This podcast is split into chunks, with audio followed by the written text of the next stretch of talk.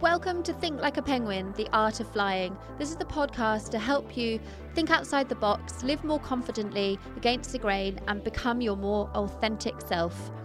Penguins don't traditionally fly, but what's to say they won't one day? Hello, welcome back to this episode. Today I'm going to talk all about dyslexia.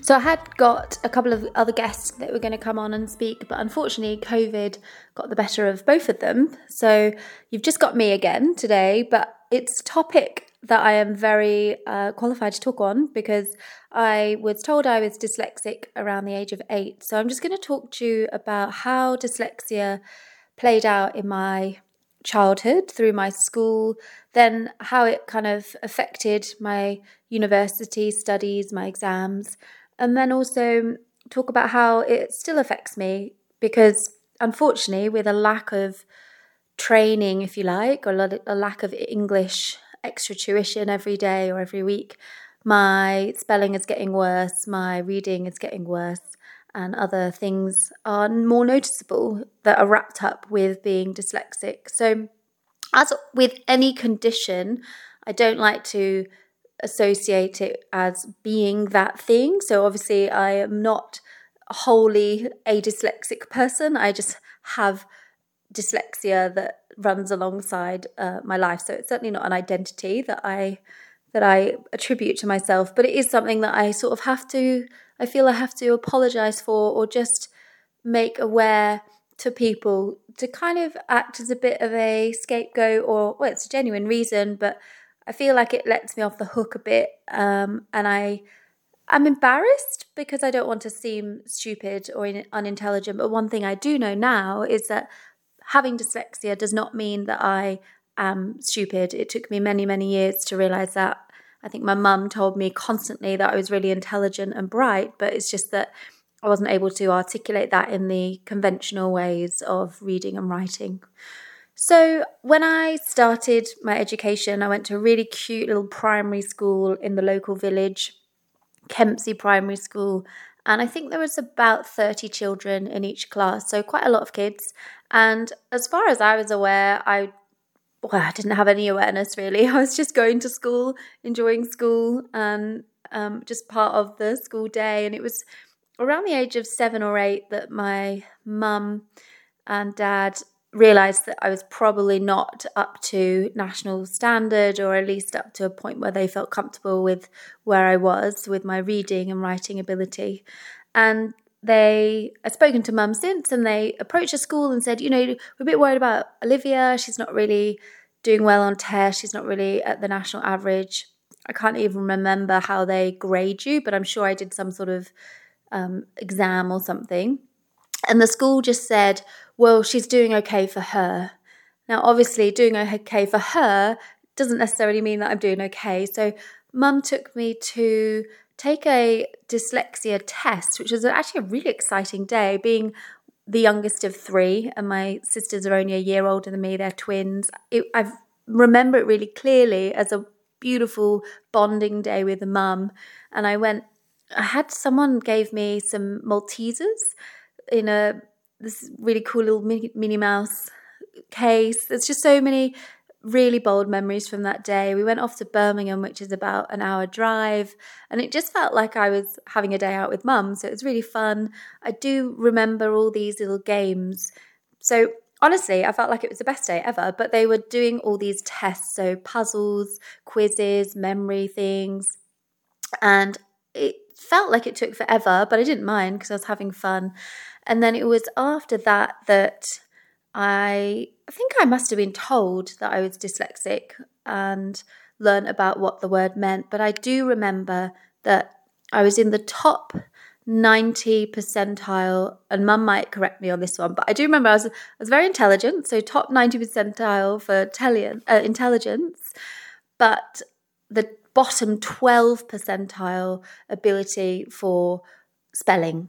So essentially, pretty clever, but um, so I don't know if everyone knows, but the percentile is in relation to population of kids in England at the same age as me.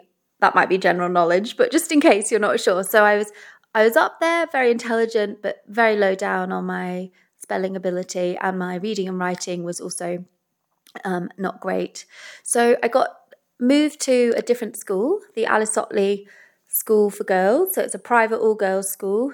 And unfortunately, because I was so far behind, I had to start uh, a year below the age that I was. So I probably, I'm just on the cusp. So actually, only by a few months, I was a bit older, but I was noticeably older, taller. There was a couple of twins. They were they became my best friends, Harriet and Victoria, and they were a whole year younger than me.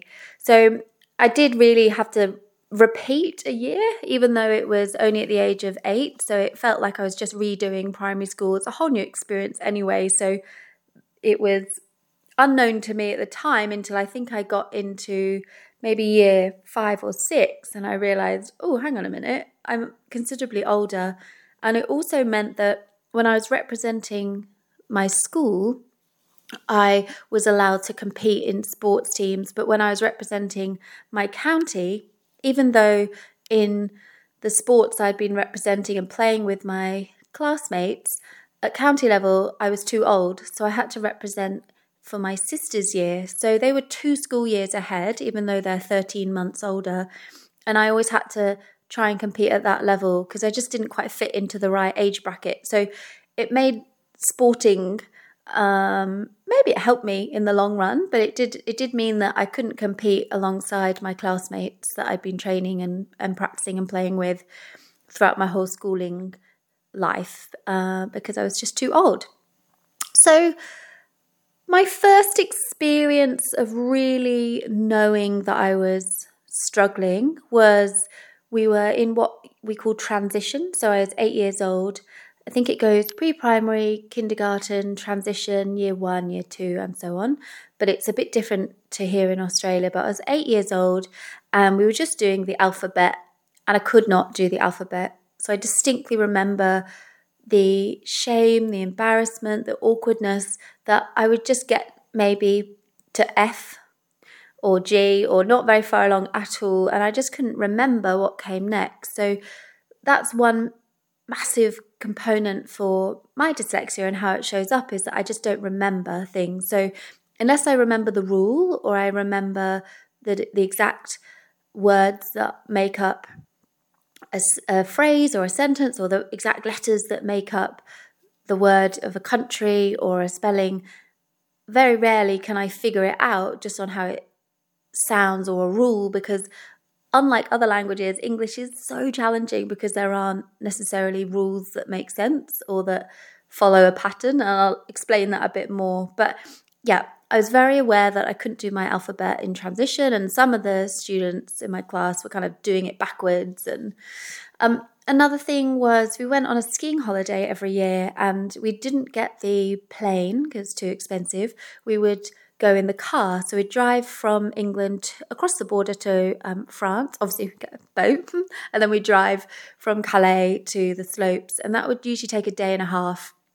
And on the way, we'd do like I Spy, or we'd do spelling games, or we'd just do little quizzes. And the family we went with, um, lovely kids, Sean and Lawrence, and Sean, her spelling ability was incredible. And it was always a bit of a running joke that for myself and Lawrence, we would get the three letter words.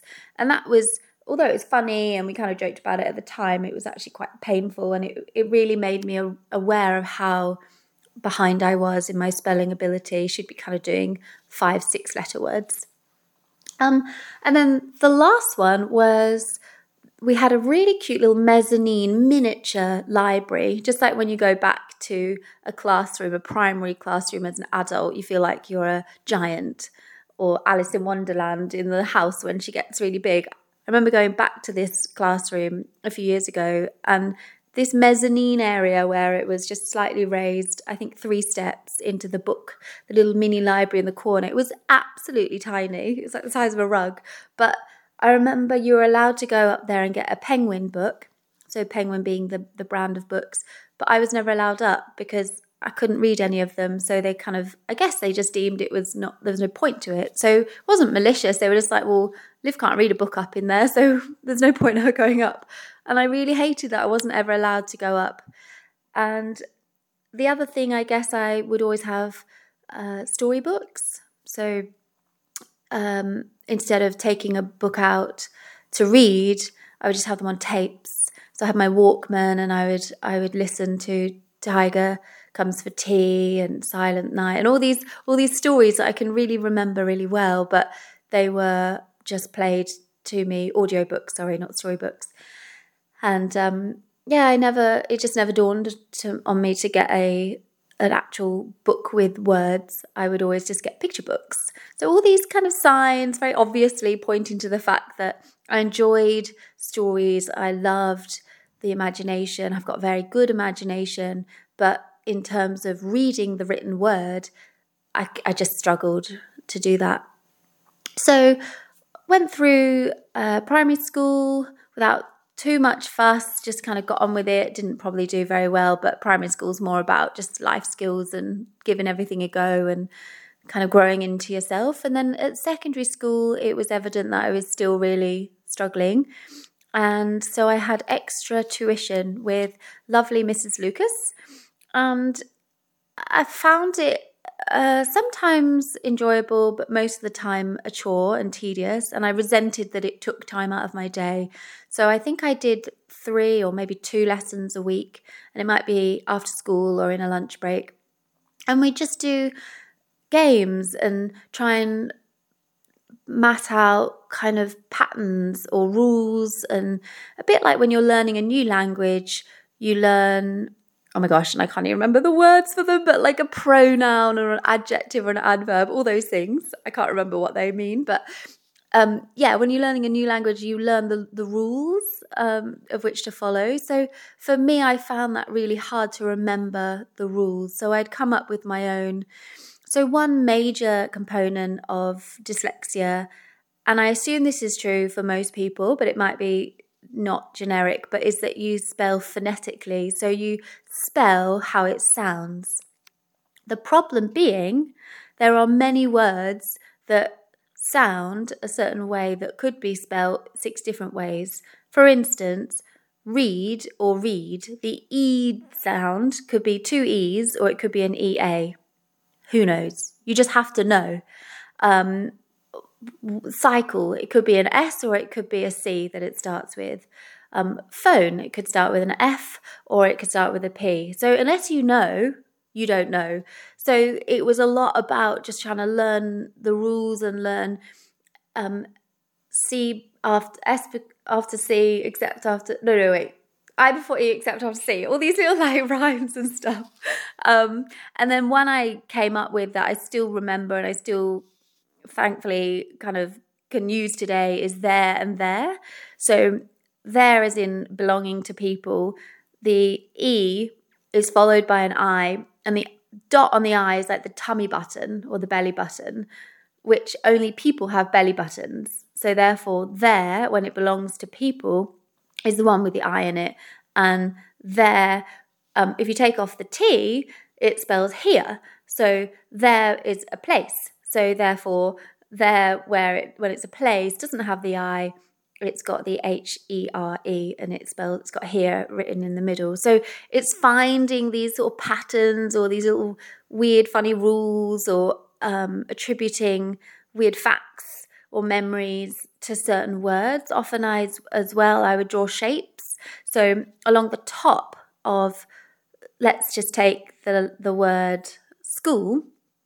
If I were to draw a line from the top of the S, it would curve and then it would sink down for the C, then it would shoot up over the top of the H, and then a flat line for two letters for the OO, and then shoot up again for the L. And often I could remember the line, I could see that, um, in relation to the school, or I might even make the roof of the school that line, the shape of the word, and then I could go, oh, it must be um, two O's because that flat line before the big spike of the L is longer. So I know that there's two letters there. So all these little rules that most people don't even have to comprehend were really vital for me to be able to get some spelling um, and literacy skills up to kind of a respectable level.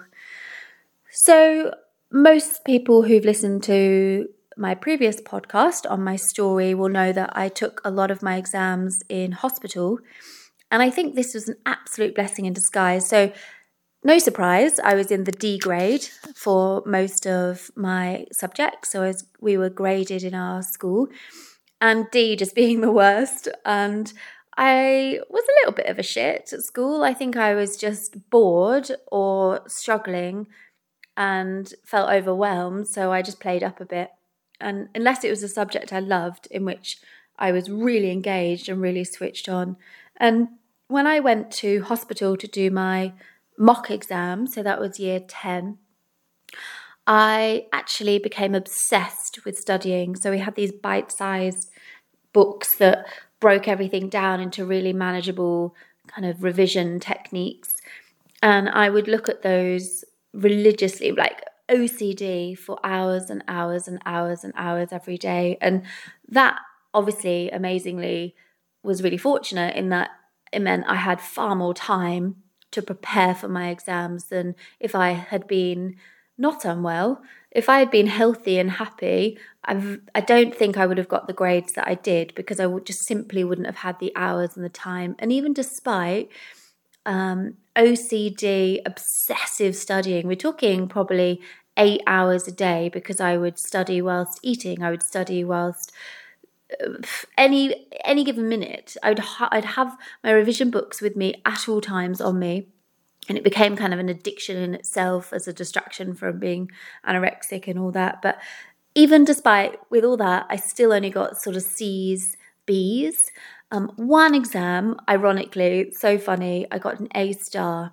and that is english literature which is such a joke because we walked down to the little school that was attached to the hospital down the lane wall lane house and it, i was invigilated by one of the nurses.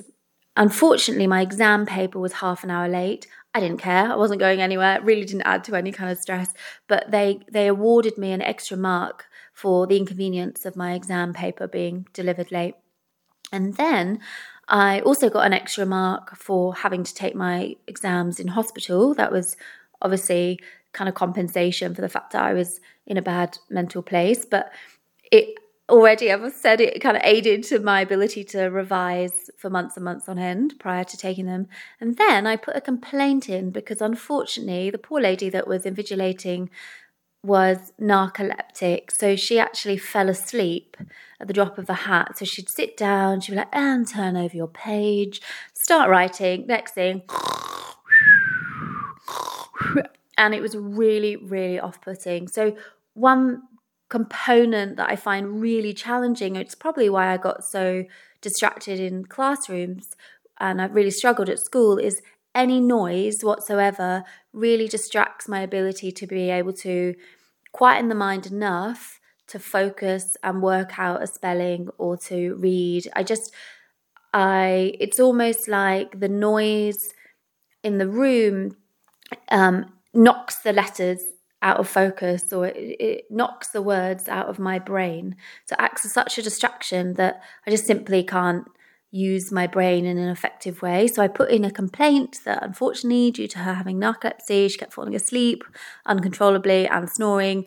So when I got my results back, I got the top mark, A star, and um, it was brilliant. It was the best, the best result I've ever got.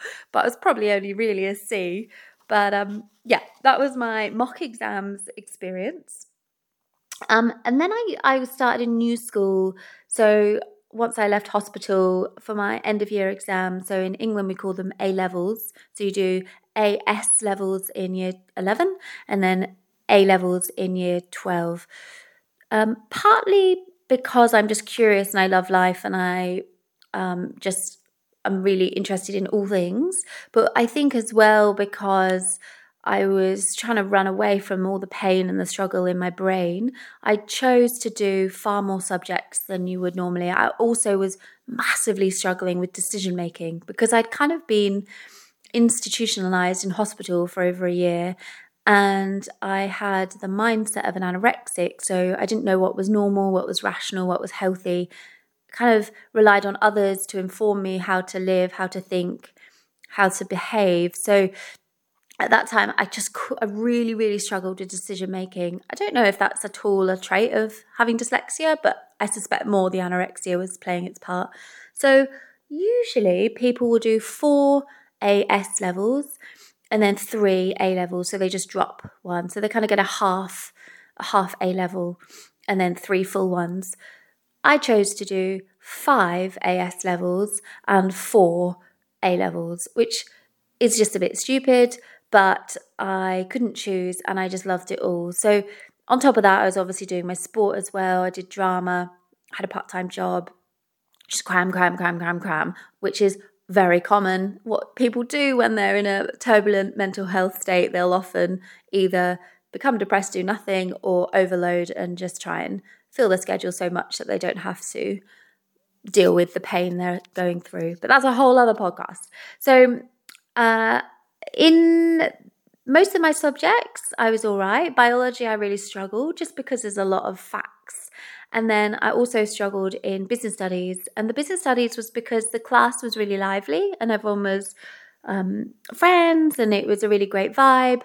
One of the teachers, unfortunately, had a stroke and he then couldn't obviously work for a while. And we had a replacement teacher and it was just too noisy. So I asked to go to the library and I studied on my own. And by this point, I was used to self studying. So I'd put myself through my mocks and I'd basically revised on my own and taught myself the syllabus. And I actually really um, excelled in business studies. I got an A, um, which is amazing in business studies, but that is because I had figured out a way that best suited my learning style. And I knew exactly how to overcome the challenges. The main one being I needed complete silence. So I'd go to the library. I also needed to take notes. I also needed to draw pictures in relation to the facts. I also needed to kind of role play. So I remember to this day, this was 15, 16 years ago, but I remember writing a whole piece, a dissertation on the post office and how the business worked within that it was in the news so i watched videos. So i just learned visually kinesthetically. I just had found my way of retaining the information.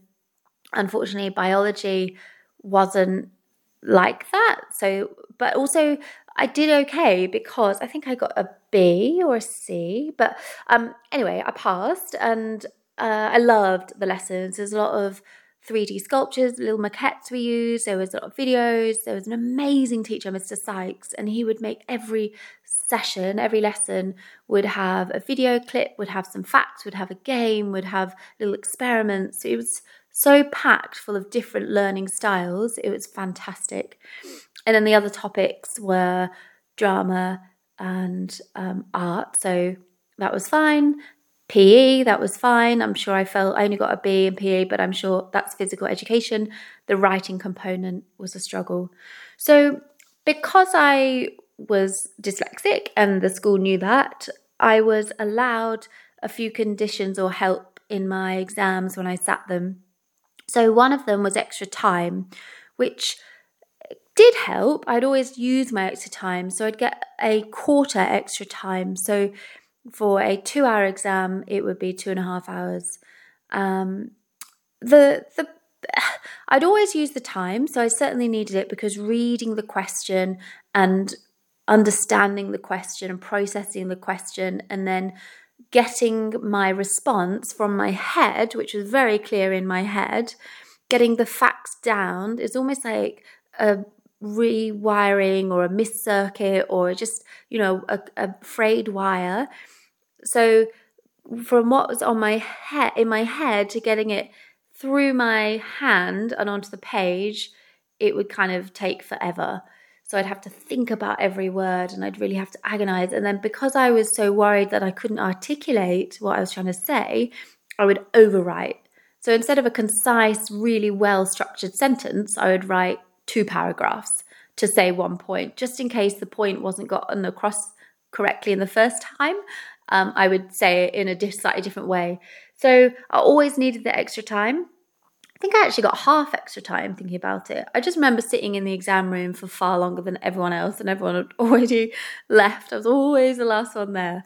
But I made sure I wrote as much as I possibly could and tried to do it in the best way that I could. I also got some technology kind of equipment stuff, which to this day I still don't really understand a couple of them. So I got a free laptop, which is incredible. It didn't help me in the slightest with my dyslexia, but um, because this was before I think you could speak into the device and it would type it for you. So I'm not quite sure why I qualified or the benefit, but obviously awesome getting a free laptop. So I gladly took that. There was a little device that you would spell a word into and it would spit out the meaning. So like a it would also act as a thesaurus, but it's sort of a dictionary thesaurus. But the problem is, or the irony, I would never get the spelling right. So it would always kind of just, error, default error because unless you got the spelling correct, it wouldn't give you the meaning. So I thought that was pretty pointless because if I can't get the spell check working or I can't get the spelling right, I'm going to already be thinking of an alternative word. So that's something that I often do, which I, I get really frustrated because I really know the perfect word to use. Like I say, I've got a high level of imagination and I'm fairly intelligent. I hope I come across that that way, but you know, I'm not I'm not I'm not stupid and often I will know a word I want to use, but because I can't spell it, I think of an alternative and it's usually a dulled down version or it's not quite so eloquent or it doesn't actually fit the bill, but it's because I can't spell it that I have to use a less poignant word, which does my head in, but it also acts to have to always have a little mini thesaurus going on in my head and trying to think of alternatives with words that I can spell. Um, also, because of going to uni with dyslexia, I was given a thousand pounds again. No idea why, but gladly took that. So thanks very much. I'm not sure if that came from Cardiff University or my school or whatever, but I just sort of got this bursa, this grant to help me. So that was cool. Um, and then because I'd done so many subjects, the highest points of any students, I think it was the top 100 students for the intake for that year across the whole faculty, were given a thousand pounds. So because I'd done more subjects, my points, even though I only got A, B's, and C's, my points like were way way up there. I think i got over 400 and the average was 280 or something. And so i got another thousand. So i got two grand i got laptop i got a couple of pointless d- different little weird devices that didn't really do anything for me. And um yeah i thought that's all right that's fine one thing that i did do and i did mention in my story in a previous episode is the degree that I did, and that was a fine art degree. So I was due to do exercise physiology, and I had a place at Cardiff to do that. Two weeks before my degree start date, I rung up and changed my mind. And partly because I was still struggling with decision making and it, I was flitting between the two and I really couldn't couldn't make my mind up, but also there was an element of what's going to be easier and that's why I didn't go to my graduation because I felt like it was a bit of a cop out. I didn't need to go to university to do a fine art degree. Um, I saw it as a bit of a embarrassment. Uh, yeah, it's not really something. If I had my time again, I wouldn't bother. None of the art I produce now was informed by what I did during my degree time. I think I've just always had a natural ability to paint, and I certainly didn't even do painting. I specialised in sculpting at university. But interesting how two weeks before my course was supposed to start, I just completely changed the course of my life, probably by that decision. And I do wonder if, on a sort of subconscious level or a denial, maybe I'm not willing to admit it, that I didn't want to have the stress of the exams. I didn't want to have to do all the hard lectures and I don't know. But in the end, I had played rugby for um, the university and trained about 25 hours a week. Probably did more training for rugby than I did for my degree.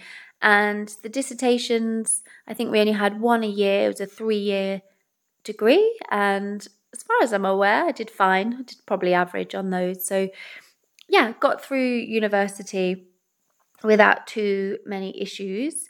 One thing I have noticed now because I'm not practicing spelling, because I'm not using it all the time, it's really, really deteriorated. So even when I was at school, and this was before I went into hospital, I was learning French and I, could, I was conversational in French, and I was definitely feeling like I didn't have a really problematic relationship with spelling.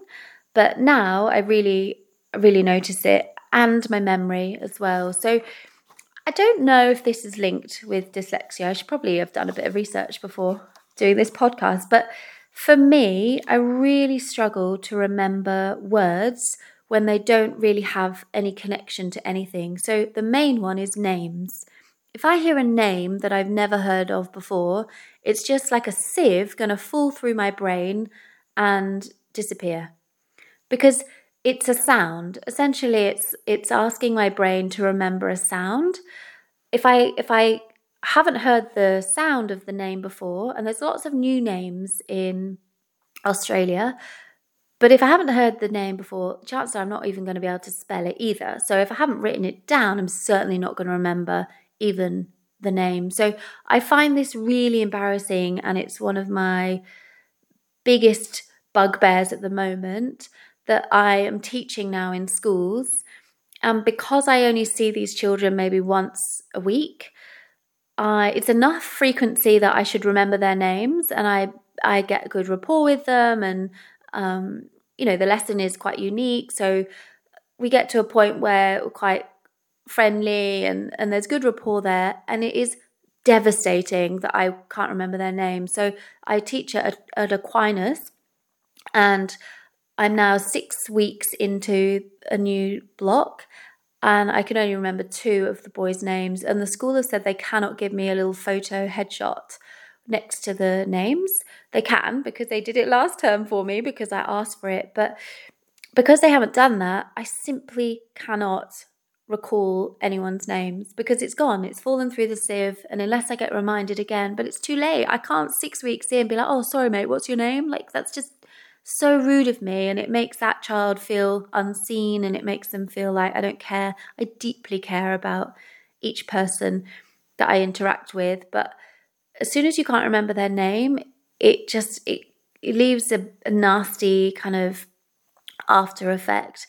And this is true of clients. This is true of I had a boot camp that I used to run, and there was a couple of trusted people that I could say, "Oh God, sorry, what's their name again?" Like they might be doing the warm up run, or I might have got them out to put a cone out, and then I'm like, "Oh, sorry, quick, what's this person's name?" And it was so embarrassing to have to ask, but I really, really struggle because it's a sound that I can't see the letters in my head and I haven't written them down. And if it's a new name or unusual name, it just won't stick. So that is really uh, annoying and yeah, it frustrates me like no end. I obviously have come up with ways to try and disguise that. So I'm going to give away a huge reveal here, which I'm not proud of, but if I've called you lovely, which I call a lot of people lovely, so I'm like, how are you doing, lovely? It's because I can't remember your name. And it might sound ridiculous because you might play on my sports team. You might actually play cricket with me, or you might see me every single week, or I might be working alongside you. I might have known you for years, but sometimes it just, it's like white out. Like I just forget completely. Um, is really hard. So there we go. I've just revealed it. If you've ever been called lovely by me, chances are I can't remember your name in that moment. And the crazy thing is, I could probably remember it when I don't need to. So when I'm not in front of you, it will pop into my head.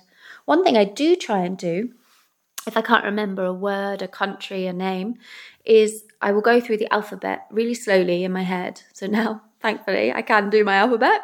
Um, I will just go A, B, and sort of just hang that letter just sort of in my brain. And it's almost like by saying the start letter of the word, it invites it to come into my head. And it usually happens every time um, I do it. So often I might need to do the alphabet two or three times, but I think that's a way that my brain just recognizes that there's a need to recall the sound or recall the start sound of the word. So that's another little trick that I've done. So, how does it show up now? Basically, uh, the well, the the words one is really, really hard. The memory is really challenging. So, if I envisage a map, a world map, I cannot tell you, and I've tried over the years. I've lost count how many times. I cannot tell you where countries are on a globe.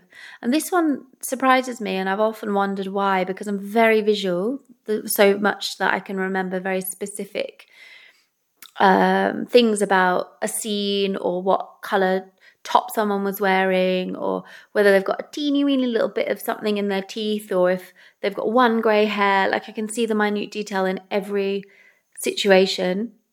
But if you ask me to say, where is Africa in relation to India? I couldn't tell you. I honestly could. I don't know why I struggle so bad, uh, badly with this, but I just, I just can't. I know that New Zealand is under Australia. I know that Wales is to the left of England, but that's because I think I've practiced that route. I've seen it on a map that many times because I went to university in Wales. Obviously, I'm English, and oh wait, no shit. Tasmania's under.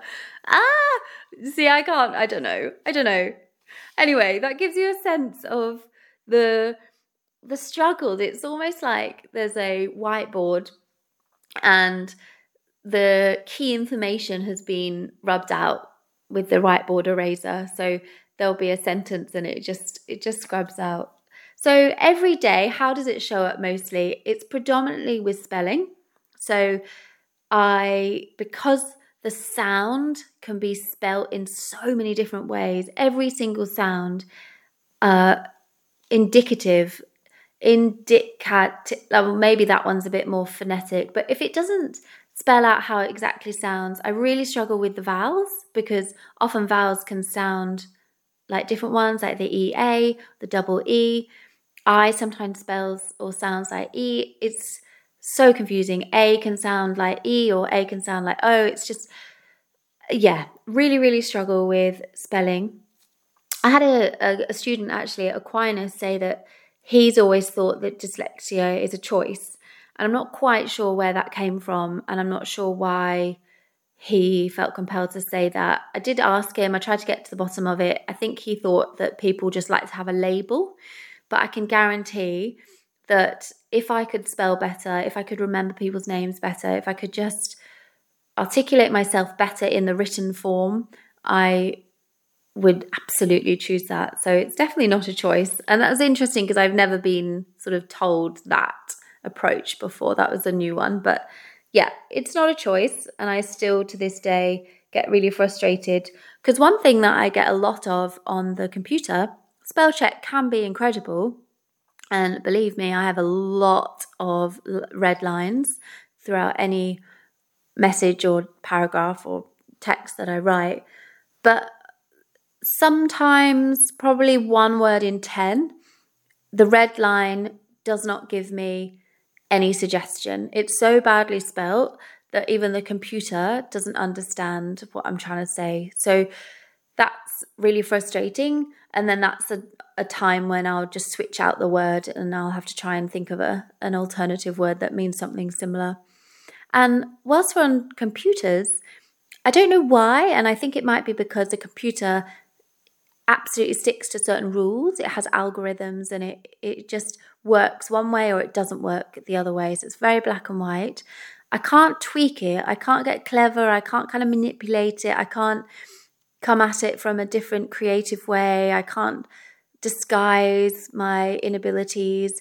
Either you do it or you don't do it. And with computer programs like building a website or filling out a form or um, just even sometimes writing, doing an Excel. If, oh, I cannot figure out Excel because I don't know the rules. I don't know, I don't remember. People have shown me over the years, I've had computer lessons.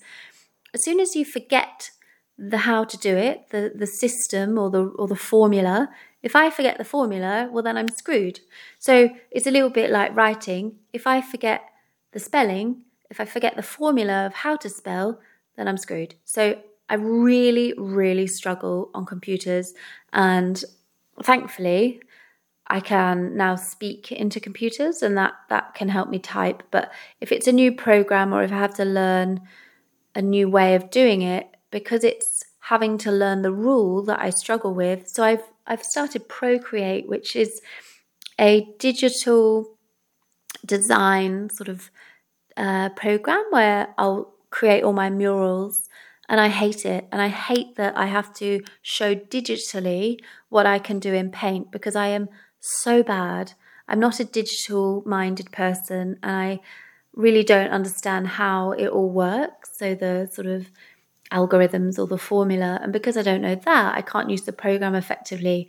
So I guess that's a, that's a bit of a kind of long-winded way of saying that unless I can create clever ways to approach the problem, unless I can disguise the problem or come at it from a creative way, which you can't do with a computer, um, then I really struggle because all of my inabilities just very clearly show up.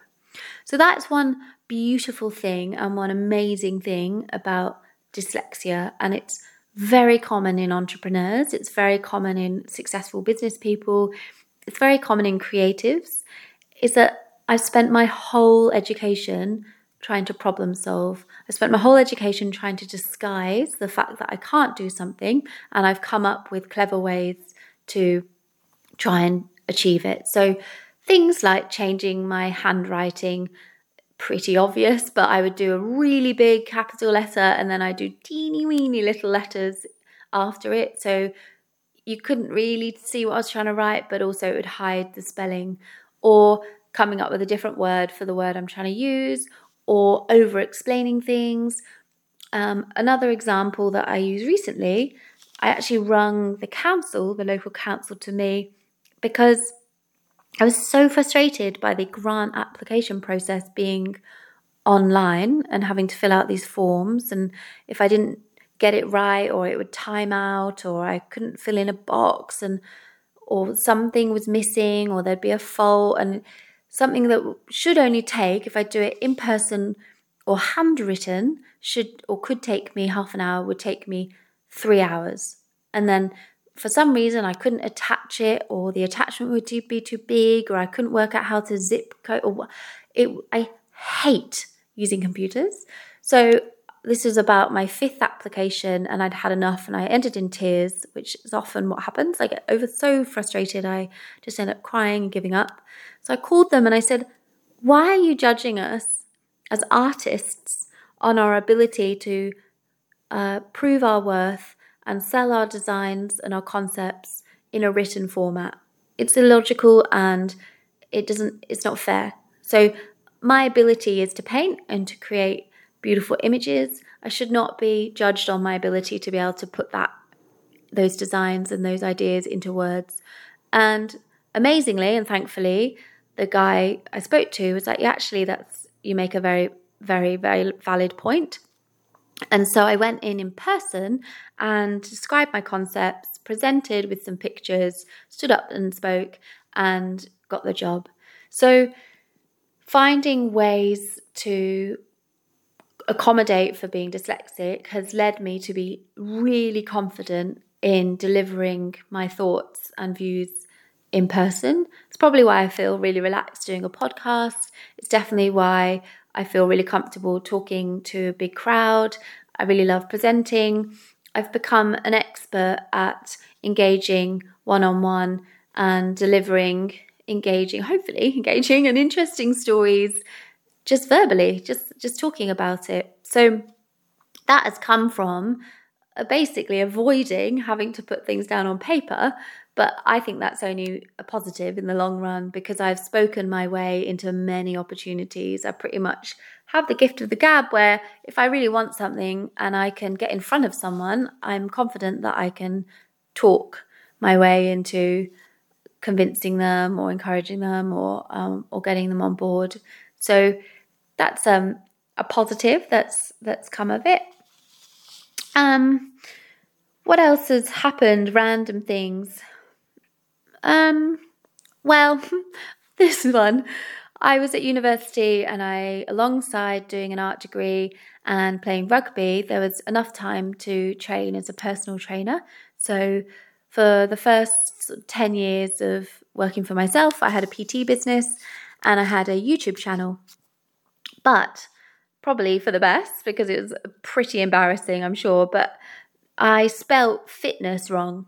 So I, I couldn't spell exercise for years and years and years, which I always felt was quite ironic. But I felt I spelt fitness wrong. I only put one S and two T's in fitness. So it was Live for Fitness was my channel name on YouTube. And I barely got any. And then you could start to sort of do a hashtag or a little tag. And I remember one of my videos got thousands of views, and I couldn't work out why because no one could find my channel. And it certainly wasn't because of the exercise.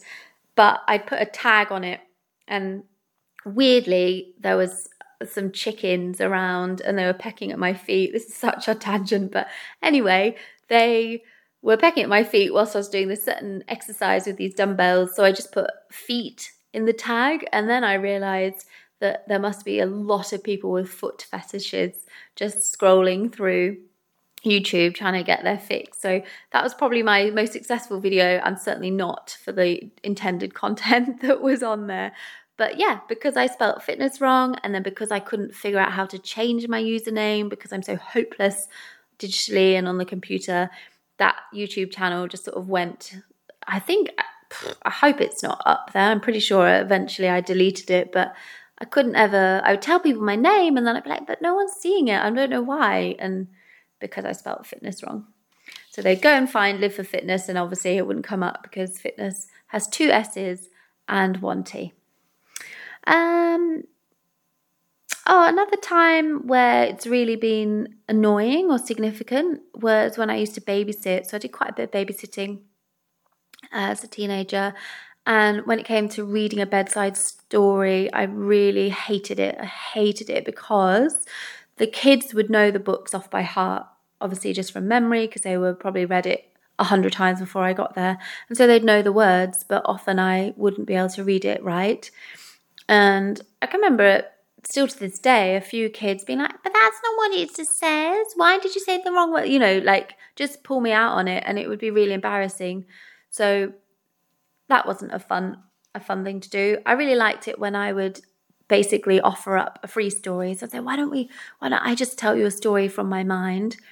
And my imagination is I think a really um, positive trait that I have a really strong imagination. So I'd happily just make up stories on the spot. So that gives you kind of a sense of dyslexia, and I'm sure it plays out in other ways. One thing that I do struggle with when I'm reading, although I can read, I read very, very slowly. It just takes that little bit longer, that processing time um, it really slows the reading down. There's this little program you can do actually. This reminds me on, I think you just type in reading test in Google, and I remember doing it with Liz, and she read she read about two and a half, three times quicker than I did. And it's a bit of a running joke that we will have a a book on my side of the bedside table, and it will probably, on average, I can finish a book in a month. She might finish a book in two days or three days. So um, that gives you a sense of the reading time frame. But also, I really struggle when I'm reading because it makes me sleepy. So it's like my brain recognizes that it's working overtime. It's really working hard. I get very tired. So annoying as hell when I'm trying to go to um, go through a nice story or read it, sorry, read a really, really fun, interesting story at night time because I'm in bed and I very rarely get to the end of a page, which is so frustrating because I'm really enjoying it and I want to stay awake to read it, but it, it just gets me too tired.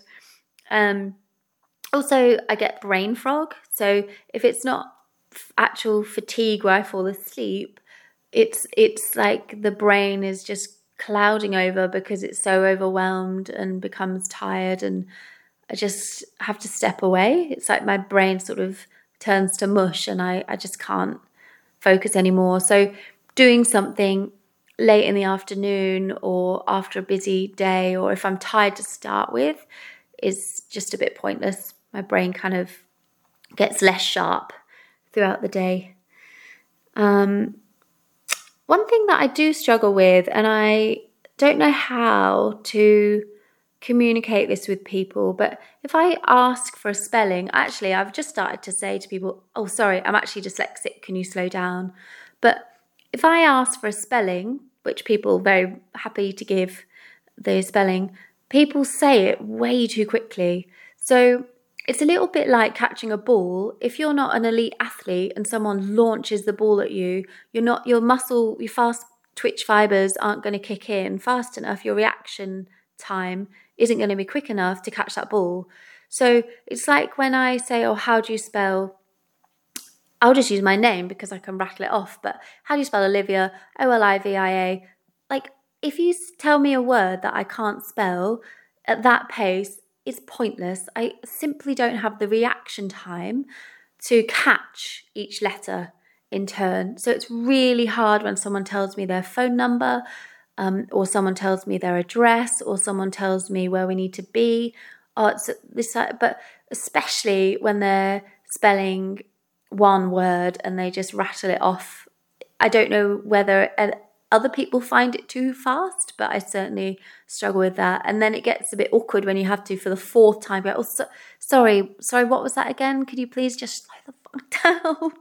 Obviously, I don't say that, but yeah, I, I do struggle. And I don't know if that's something that people have ever sort of considered when relaying the spelling of something. But if someone's asking you how to spell it, means they don't know how to spell it, probably means that they might need it delivered to them a little bit slower than what you deem as appropriate. Um, I think I've probably covered quite a lot there. I have been going through my notes on my page, and yeah, don't think there's anything much more. Um, I think I just need to maybe off the back of this episode, actually, it would be helpful for me to do some. I don't like Sudoku, but do some games online or get a little book on puzzles because I'm really acutely aware that my abilities or my my areas where I was lacking at school are getting worse and worse and worse because I'm just simply not practicing. I guess like anything, if you don't practice it, then you're going to lose it. So off the back of this podcast and talking about it and highlighting I didn't think I was that obviously dyslexic, but I guess people that know me would probably laugh at that statement. Also, when you don't know how to spell something, you can't spot the mistakes. So I'm sure even in my notes, there's many a mistake, but I can't see them because to me, it is how I would write it. So, um, yeah, maybe I'm in need of more help with my spelling and my memory and my reading and my writing than I used to be. So maybe I'll do that. A little homework for myself is just to um, reach out and see if anyone knows some good books or some good material or good advice that I can implement into my life as an adult because I certainly don't want to get worse at spelling than I currently are. And I certainly don't want my memory to get worse because that's really inappropriate when I'm meeting lots of lovely new people and trying to empower and inspire them. So that's my homework to myself. I hope this has been helpful.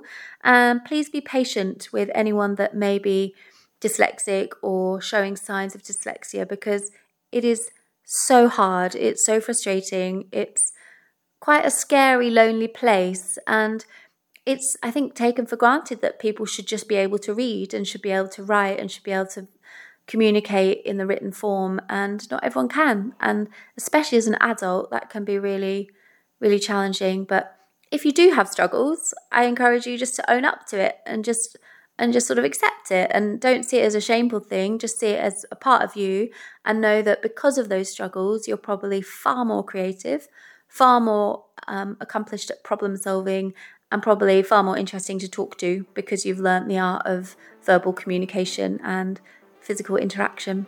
So it's probably a win. All right guys thanks for listening. I hope that's been insightful and ah, I'm gonna go and have a lie down now. Alrighty, bye.